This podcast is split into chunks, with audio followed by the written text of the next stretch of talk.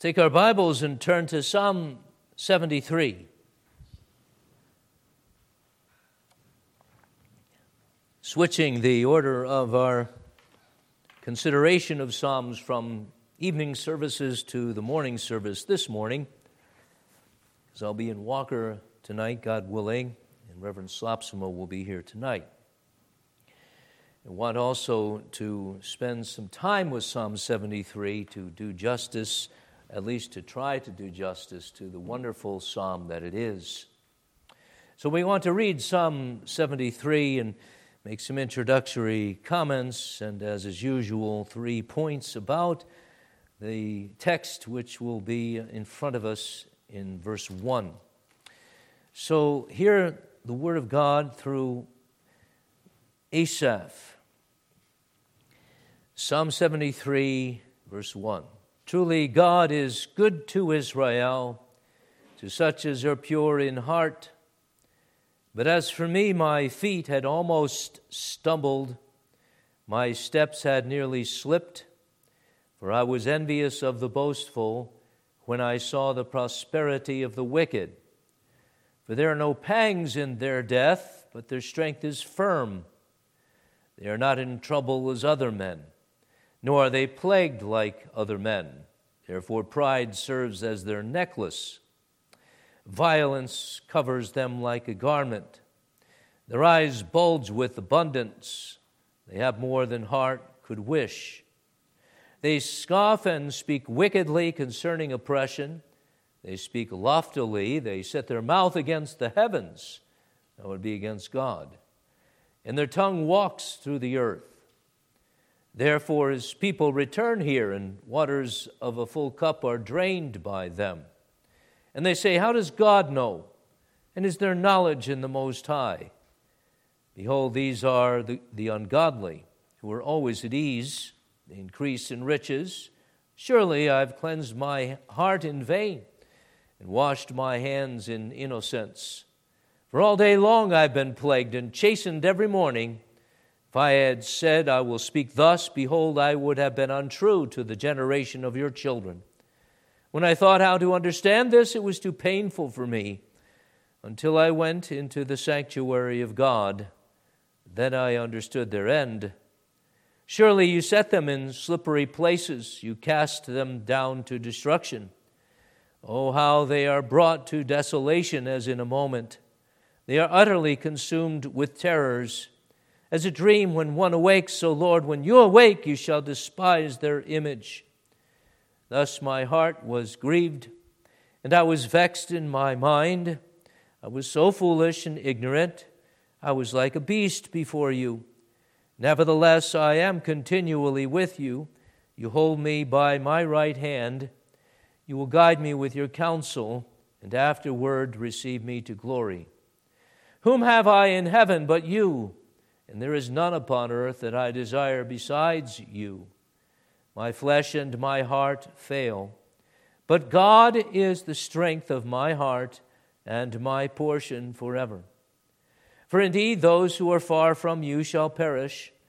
You have destroyed all those who desert you for harlotry. But it is good for me to draw near to God. I have put my trust in the Lord God, that I may declare all your works. Thus far, we read this word from heaven to our earth. May God bless us in this wonderful and always relevant Word of God. And that which we consider today is the Word of God through Asaph. Verse 1 Truly, God is good to Israel, to such as are pure in heart. Just a word about Asaph by way of introduction. He was one of the principal singers and musicians in the um, time of David and the time of Solomon as well. Asaph was outstanding among them, and he was given to write different psalms.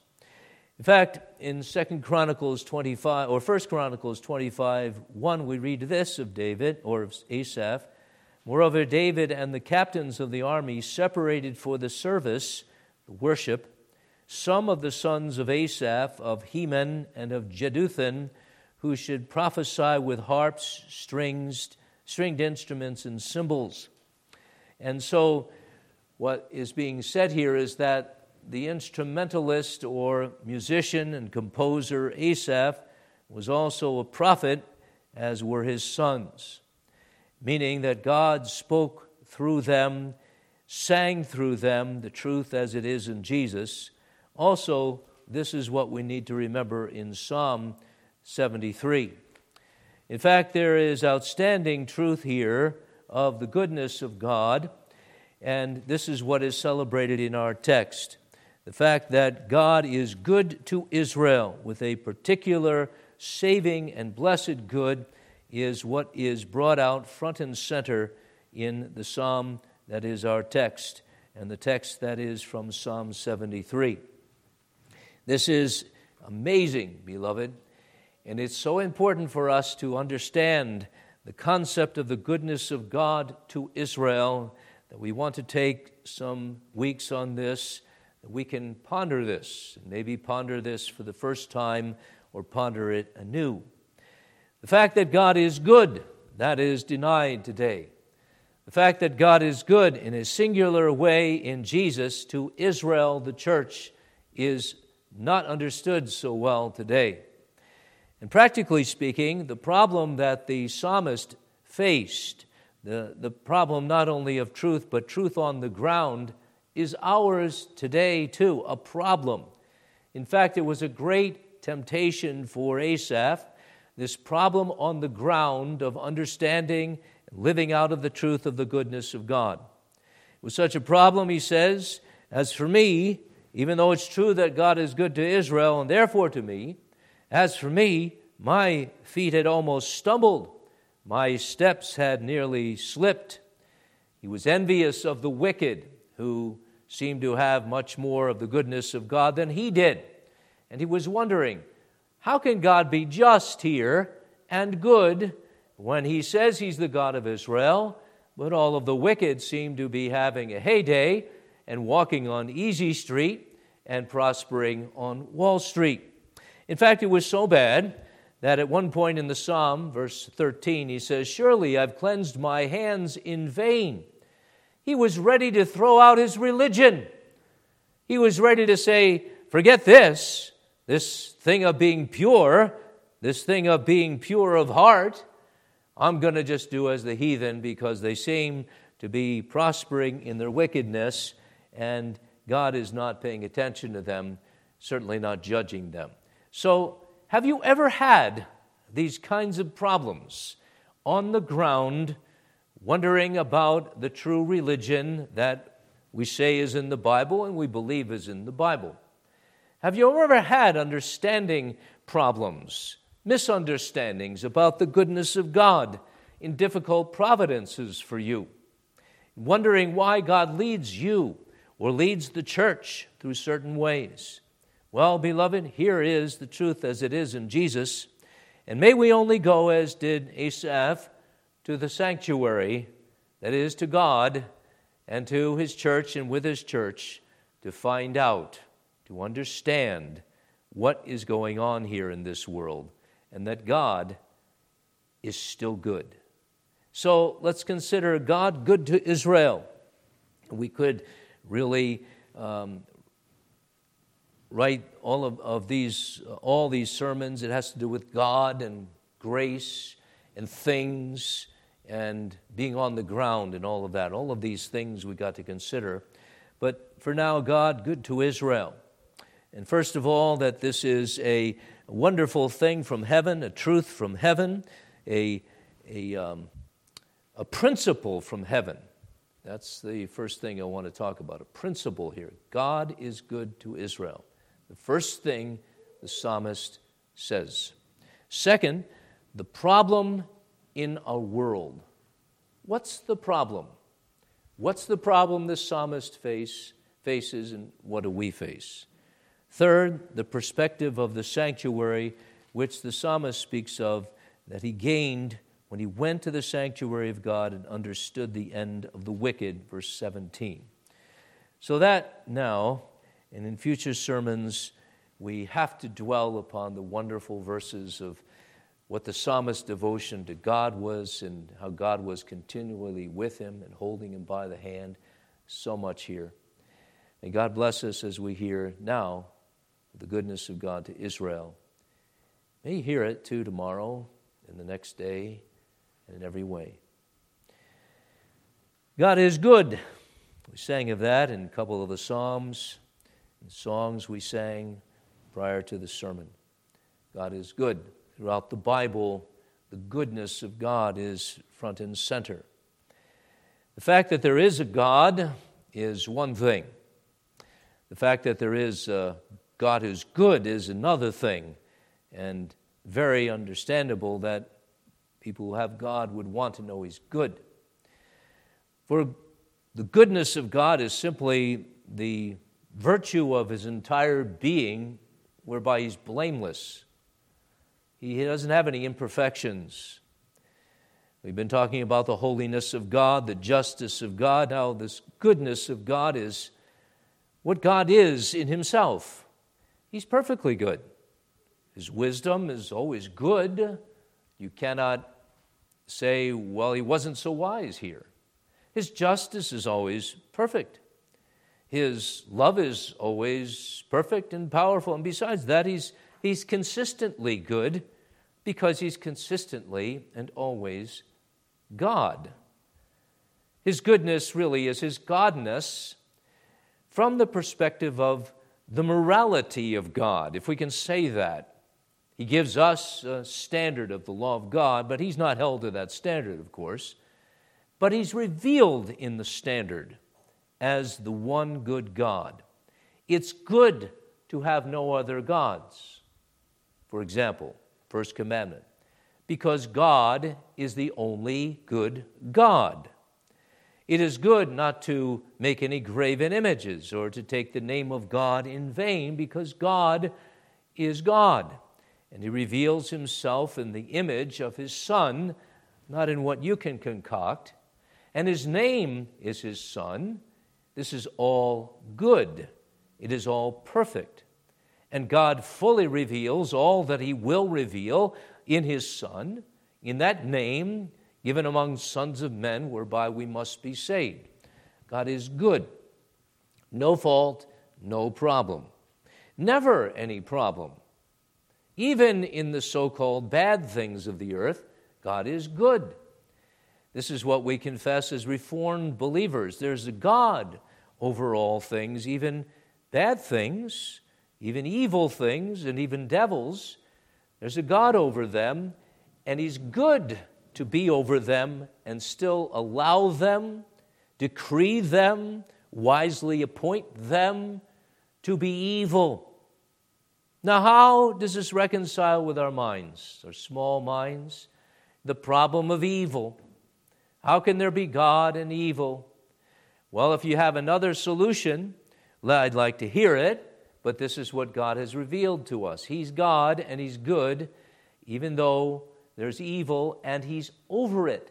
He's the king over evil. Not that He is the one who sins when wicked people do wicked things, but He's the king over them. The alternative is there's no God, and those who have the most might are gods, or that the devil is God over the evil. He's in charge of the evil over here, and God is in charge of the good over there. But God does not infringe upon the sovereignty and kingship of the devil uh, with, his, with his being God over the devil, because that would make God at fault for the devil and so on. So it's the ancient problem of evil that philosophers have wrestled with, and even theologians, and, and the same ones who wonder how many angels can dance on the head of a pin are always going about surmising how it can be so, and they have to re- uh, reconcile these things, God and evil, the good God and evil, with puny minds. Well, the Bible says God is good, and we might not be able to figure it out forever. And that's good enough for us, is what we say. Because He's good to us. And this is the wonderful thing that's brought out here. Truly, God is good to Israel, and then Israel is defined as to such as are pure in heart. It's not the goodness of God just merely abstractly that's brought out here, but it's the goodness of God to certain people, individuals, or a nation. God is good to Israel. That would be his chosen people.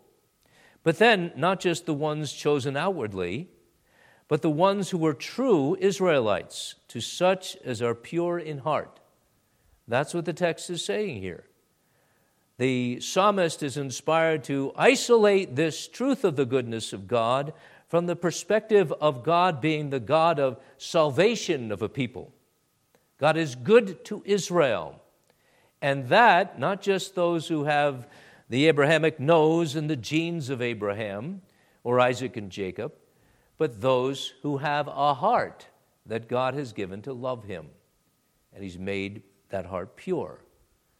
That's who God is good to here. And that's what the Bible emphasizes. God is good to His people. Here is the doctrine of election God is good to His chosen ones. And God is good to them to send Jesus Christ, to choose them in Jesus Christ, and to be that good to them that they are taken from the greatest evil, sin, to the highest good, fellowship with God, as the psalmist celebrates later on in the psalm. In heaven and on earth, there's none that the psalmist desires but God, and, and that's good for him because God is good to him in such a way as to save him. You understand that? This is so fundamental. Knowing the goodness of God to Israel not just abstractly now, but to you and to a church of Jesus Christ that gathers in the name of God to ponder the truth that God is good to us. And not just He's good to us sometimes, or He's good to us when we're pure enough in heart. That's not the idea of the psalmist here. But He's good to us in grace even when we're not so good. Good to us to save us out of the mire of our depravity and to make us who are born in Adam now to be in Christ by this wonderful gift of faith. But before even that, to choose us, and before even that, to send his son to die for us. That's how God is good to us. He initiates the goodness to us by his grace and mercy and coming near when we were far off, and being the God who would make us who were not a people, not even of the chosen people of the Old Testament, yet to be his people and to show mercy to those who were not the mercied. He makes us now, this Israel of the New Testament, not just of a chosen tribe or twelve, but of all the world. God so loves this Israel world, this chosen people of God world that he gives his only begotten Son for, that, for them. So you have here this gospel right from the get go. It's wonderful truth, and from it ought to be from the get go that we understand this truth on Monday morning or coming to church because God is good to Israel in countless ways. But so often we don't count those ways, do we? We're just counting all our problems. We forget the little things. My wife and I often ponder that together the, the little things and the little ways in which God is good to us. The birds chirping, the flowers coming, the sun that we say is too hot, but it's needful, the rain that we say is not enough or too much, which is needful. And maybe even though we don't understand it, God is good to us. And God is good to us and He loves us. And He wants to fellowship with us. And in fact, what He says in the book of the Bible called Romans, in chapter 8, is that all things work together for good to those who love God, who are the called according to His purpose. And a couple of verses down from Romans 8 28, which I just quoted, verse 32, he says, He who gave his Son, shall he not also freely with him give us all things? He gives the things of the earth, the providences of God to us. the circumstances, the, the singleness or the marriedness, the children or not the children, the grandchildren, the great grandchildren, this infirmity or that, or this bit of health and period of health in our life or that. He gives all of those things exactly because he's good to Israel for the sake of his son, who he will glorify and say, My son is given, and I bankrupted heaven for you because I want you to know just how good my son is, how good you have it in everything. God doesn't turn off the goodness. And even when we sin, He's good to us to draw us back. And even when we have problems, and sometimes make problems of our problems by not responding well, He's good to us to teach us, to bring, him back, to bring us back to Him. We'll be commenting on that theological truth of heaven for the duration of the series on Psalm 73. But I do want to point out that this is a principle here. Here's a principle, big word for truth, an established truth that the psalmist is, is living by here. You could translate the first verse here, yet God is good to Israel, to such as are pure in heart, or however, God is good to Israel, to such as are pure in heart. Almost as if the psalmist was thinking about all the problems he had in life and wrote the conclusion, however, at the beginning of the psalm so that that would guide him. That's what he came back to. There's this principle he can't avoid.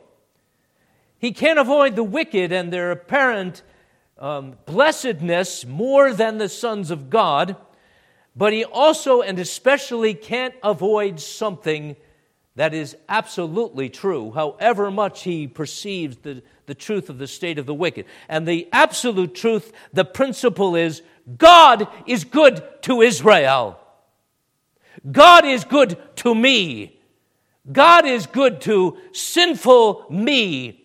God is good to his ministers, to his elders, to his deacons, to his parent, the parents that he gives to be the parents of his children.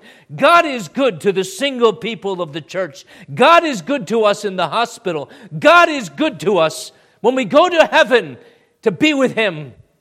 He's good to us at work and at play. That's the principle. All of God's people have been guided by principles always. Did you know that? Job, for example, Job was guided by principles. He was guided by the principle that God always knows. And somewhere I can't find right now, he cites the fact, well, yeah, verse 1 of chapter 24 since times are not hidden from the Almighty, why do those who know him see not his days? Some remove landmarks, they seize flocks violently and feed on them. They drive away the donkey of the fatherless, they take the widow's ox as a pledge. The truth for Job was the omniscience of God. Since times are not hidden from the Almighty, why do those who know him see not his days?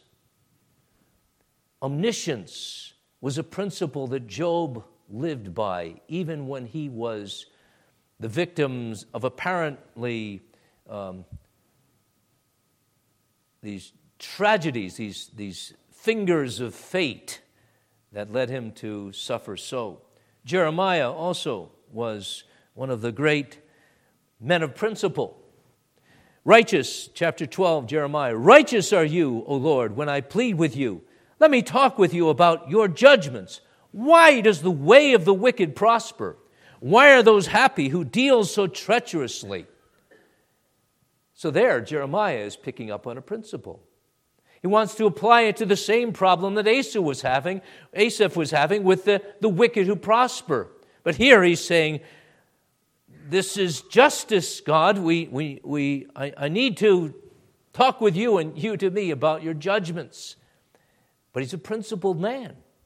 And he knows that God is a principled God and that God is not just theoretically good, but he's good on the ground at every moment when it doesn't seem like he's being good. And he's righteous on the ground and he's omniscient on the ground. So you have Habakkuk to name just one more. In chapter 1, verse 13, there's a principle that drove him. Drove him to the bakery, drove him home from the bakery, drove him to the pulpit, drove him to suffer for righteousness' sake. It was, a, it was the principle of the holiness of God.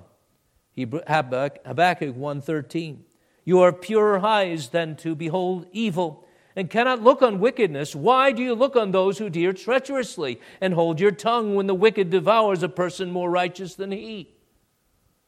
There he's talking to God about God's holiness. And he's saying, there has to be holiness here with regard to the wicked, but it doesn't seem like that. So there's this, this terrible strait betwixt two what he sees and what he knows from the Bible, the principles of the Bible, and he's trying to bring them together because he knows the principles of the Bible are the things he lives by, the things that are established because there is a God who's good in the heavens, who's holy, who's omniscient, who's righteous. So it's the goodness of God. With Asaph, that is compelling him to conclude things in a certain way, but along the way, in spite of his conclusion, he's making a great big confession here. I don't get it. In fact, he says there was a time that that principle just wasn't enough for him in his mind. It didn't hold his feet. As for me, my feet had almost stumbled. There's the principle. God is good, got it. Theology, there it is. Learned it in catechism, learned it in Sunday school, learned it in the home, learned it in the church, learned it among God's people. That's true. God is good to Israel. But as for me, I'm on the ground and my feet almost stumbled once. My steps had nearly slipped and he almost gave up his religion. Surely I've cleansed my heart in vain. And said these theological things, and now I'm wondering if they're true. Have you had that? Have you had a similar problem that the psalmist has here? This is relate to, to relate to you. That's why God brings the psalmist here so that we can really take it home. As the principles on the ground theology and shoe leather. Is your theology on the ground, in the trenches, at work, home, play, vacation? Church. When it comes to conflict, working out things. Is your theology not fit?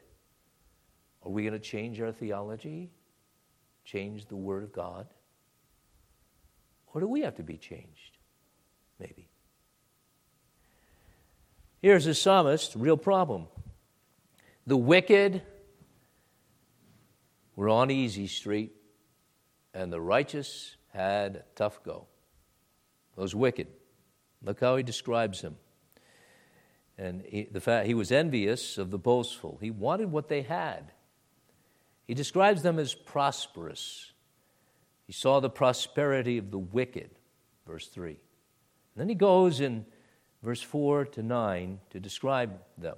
There's no pangs in their death, but their strength is firm.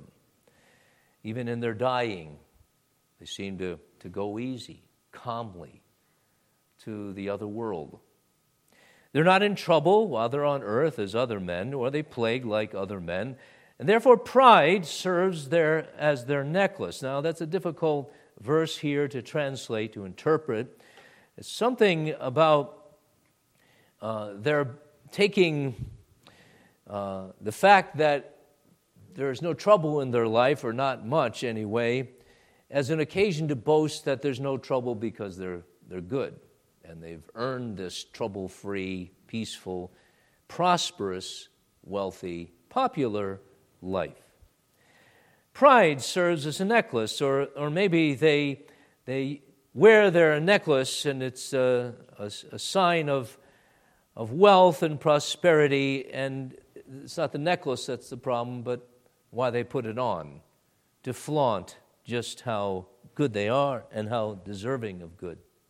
Violence, then, this is the strange thing about the wicked. They're, they're violent. It covers them like a garment. Their clothing is violence. They, they get their money by hook and by crook and not just in the good way. Their eyes bulge with abundance. They have more than heart could wish. They're not just fed, but they're plumply fed. And they're the, way, the wicked who have a certain look about them that all they eat is caviar and whatever else money can buy. And they scoff and they speak wickedly concerning oppression. That is, when they oppress people, they're, they're boasting about it. They're scoffing and they're mocking about these people that they enslave or that they oppress or that they push out of the market. And, and then they speak loftily against God. They set their mouth against the heavens, God in the heavens. And their tongue is the agent of their communication of their, their wickedness and their blasphemous life. It walks through the earth, travels wherever they go, and they want to make a name for themselves and, and defy the name of God. And then there's this verse 10 seems to describe the, the allegiance, the, the ones who are, who are the flatterers of this people who hang on with them. His people, therefore, because these wicked are so prosperous, they return here, and waters of a full cup are drained by them. It's like they, they drink the dregs of the bottom of the cup of the wealthy and all the things they have. It could refer to the elect of God, but I don't think so because verse 11 says that those same people who drink the full cup of whatever dregs the wealthy have, who who tie themselves with him. Those same people say, How does God know? And is there knowledge in the Most High? They think that God doesn't see these things. And then the summary is given of these prosperous, ungodly people. These are the ungodly who are always at ease, they increase in riches. So in life and in death, easy street. Then they leave their millions and billions and gazillions to their heirs. And all the while they're evil, and it's not just a neutral prosperity, it's a blasphemous prosperity. How can God then be said to be good to Israel? Shouldn't He include it? Should not there be included in the theological truth that God is good to everybody? He's blessing everybody. He's giving them all a chance, and, and all of these things the psalmist here has a problem with that. He won't go and break his theology because of the apparent inconsistency of the wicked's prosperity with the theology of sovereign grace in Jesus. He's not going to open up the cross to everybody. He's not going to open up the saving grace of God to everybody. Not going to make it a potential kind of thing. God is good to Israel to love them, to keep them, to bless them. This problem of the wicked here, that is a problem, but I'm not going to make it something that changes. I'm not going to make my experience something that changes everything I know about the Bible interpreting itself with itself. But he has this problem not only because the wicked prosper, but because the righteous don't. It'd be one thing if we are all prospering. We could say, yeah, God is good to everybody. Good to me, good to them. I don't quite understand it, but I have it good, so I'm not going to complain. But the psalmist was noting, noticing that this prosperity isn't what I have.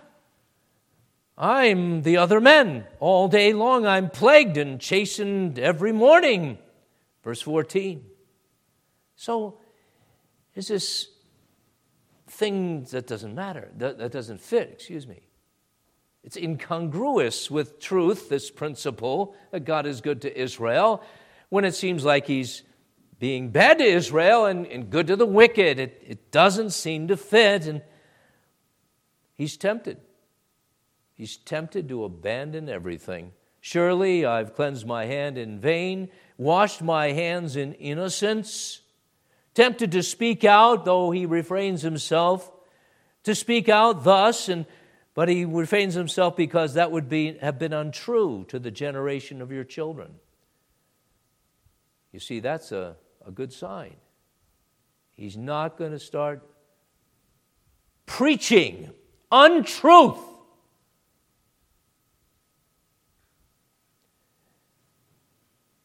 Because of his experiences, his hard times.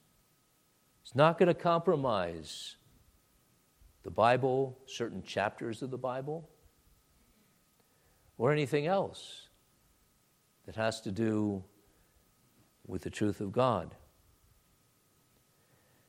But he was struggling, to be sure.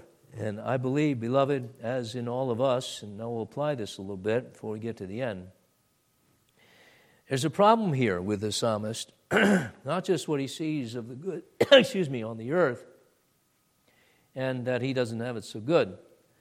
The problem is, he's not really getting the truth the principle. God is good to Israel, God is good to me, God is good to my family, God is good to the church of Christ. And in a moment or 10 or a whole life long of having to deal with this problem on the earth, is finally getting to him.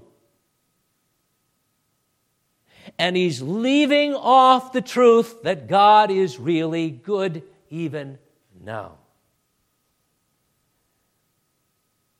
You ever have that? I do every time I complain. That's what this is forgetting the truth, not understanding the truth, not being thankful. That's our problem. When the Bible says God is good to you, and you realize that this is true because God has given Jesus and the whole 9,000 yards of the blessings of heaven He's given you them all forgiveness and peace with God and holiness and liberty to be servants of God and children of God and a purity of heart. Given you that's a great gift. And when we look at the wicked and we start getting envious and we wonder why, we say basically, it's not enough, God. You haven't given me enough. I need one thing more. I want two things more. I want it better so that I can have it better because I'm just not happy. And God, somehow you're at fault. This is what we say. We're not thankful. We're not believing. We're looking at the stuff, we're looking at the problems or the good things of the earth, the providences of God, and we're forgetting that we walk not by sight but by faith. That's true, isn't it? We walk by faith and not by sight. The psalmist was having his eye on all of these things and these common occurrences, and he forgot the word. But somehow, therefore, the principle wasn't enough to keep him from slipping. The truth here, the truth taught, the truth you know, it wasn't enough. Not that there's any problem in the truth itself, the word, of course, there's no problem with it. But there was this resistance of the old man.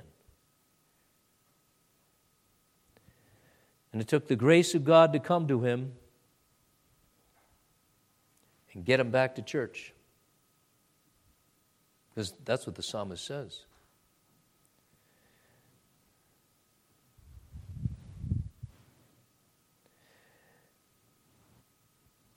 When I thought how to understand this problem, it was too painful for me until I went into the sanctuary of God. That's verse 17. Isn't that a delightful verse? I'm sure you all know it. Sanctuary was the holy place of the worship of God, where God came and dwelt with the people, tabernacle, temple. And actually, the Hebrew has sanctuaries here. Went to the sanctuaries of God, plural. Could be referring, one says, I'm not sure, to the three places of division in the temple the, the outer court, the holy place, and the Holy of Holies. Uh, be that as it may, it's referring to this place where the people were called to congregate and to worship God, with the priests, no, no doubt, but also personally and as families, to bring their offerings, to, to give their thanks, to show their faith in God. You see, the principle of God being good to Israel somehow had to lead them somewhere else or somewhere in addition. That's to the sanctuary to worship God, to fellowship with God. Otherwise, the principles are nothing. The confession is nothing. The three forms of unity are nothing. The Bible is nothing unless you be led by God to receive it and to draw near to God Himself. There has to be this working on that heart that is pure. See, see that? Has to be with me, has to be with you. God uses truth and spirit to make substance out of a religion. That's how we that's where we have to be led. Are there some of you today having to be led just there to the sanctuary with all the truth you say you know? Am I being led there? I am. I want to confess with you, or to you, and with you, just as Asaph, I'm, I'm a weak believer. And problems come and they don't seem to go, they just come. And I wonder, surely I've cleansed my hands and washed in vain and washed my hands. And this religion isn't getting me anywhere, just trouble. You have that. God must work. Here's the problem of the wicked, and we'll, we'll talk about this more. We don't have time for all this. That's why we're breaking this down. The wicked are imaginary, prosperous people. They're not real. They're not. They're fakes. Their prosperity is fake. There's nothing wealthy about them when you think of it. They have not God, they have things. And their made up happiness is made up happiness, and they never will be happy in Hollywood to be sure, unless they be born again. And they'll never be Harry, uh, happy if they're the Forbes, one of the Forbes 500, whatever number they come up with. Oh, they have their billion. Never, never really be happy. They don't know the only comfort in life and death. They don't want to belong to Jesus. They don't belong to Jesus. They have no way of knowing the goodness of God and life with God because they're at enmity with God, and God is not showing his saving grace to them and leaving them in their wickedness and their slippery places, as the Bible says here. That's all they have is a slippery, foundationless, muddy place. That's it. And they're going to be destroyed forever. But what I'm trying to address here is that we can be these kind of imaginary Christians. God the psalmist says here, when he awakes, will despise the image of the ungodly. Not that God ever sleeps, but when he's roused to show his wrath and to lead to destruction and actually to destroy the wicked, it will be like he's waking up and having his justice now applied, and so all can see it, but he's going to despise their image, that is, their fakeness. Oh, beloved, how much more in Israel, among the people who are not pure in heart, maybe among some of us here, Will God despise our imaginary worship, our religion that has a form but no power? Our religion is that's only so good except when it takes a cross. To reconcile to God and to one another. That's fake. At the very point where Christianity is the best of all the religions, the cross of Calvary. And the only one, because there's the blood of Jesus. Well, he went to the sanctuary and he had the principle not only, but he had the God of the principle. May you go to the sanctuary, beloved, and have the God of that principle. That's the beauty of the truth. That's the beauty of the truth that God is good to Israel. Surely He is to such as are pure in heart. For you, for me, take it to heart. How do you go to the sanctuary today? On your knees. It's the only way in to the sanctuary of God. Not to church. You can take your car, walk on two feet, carry the children in. But God has to put you on your knees and lead you by grace and give you to fall before Him for once instead of rising up in defiance of Him or being another help besides Him as if you and God together are going to make it good. God is good all by Himself and good to you all by Himself. Now, go to the sanctuary, open the Word of God humbly and by faith. This for you, congregation of sovereign grace. A group of sheep, a congregation of sheep, but whose shepherd is surely good, even Jesus Christ. And he's guiding you by his counsel in order to receive you afterward to glory. Isn't that good of God? Yes, it is. Amen. Father, we thank you. You are the God of our life now and life forever. You are surely our God. This is what we discovered again today. You just spoke to us and you gave us ears to hear and say, Amen. And now, Father, we pray to be real. Real according to principle, real according to piety, Grant your spirit, Lord. The struggle's great. We often envy the wicked and their prosperity. We want just a little bit of both worlds the goodness of God, the goodness of, well, what people can provide, this earth can provide. Lord, we want to know you. And you are good to us, and our goodness, the best thing in our life, is that we draw near to you. In Jesus' name, amen.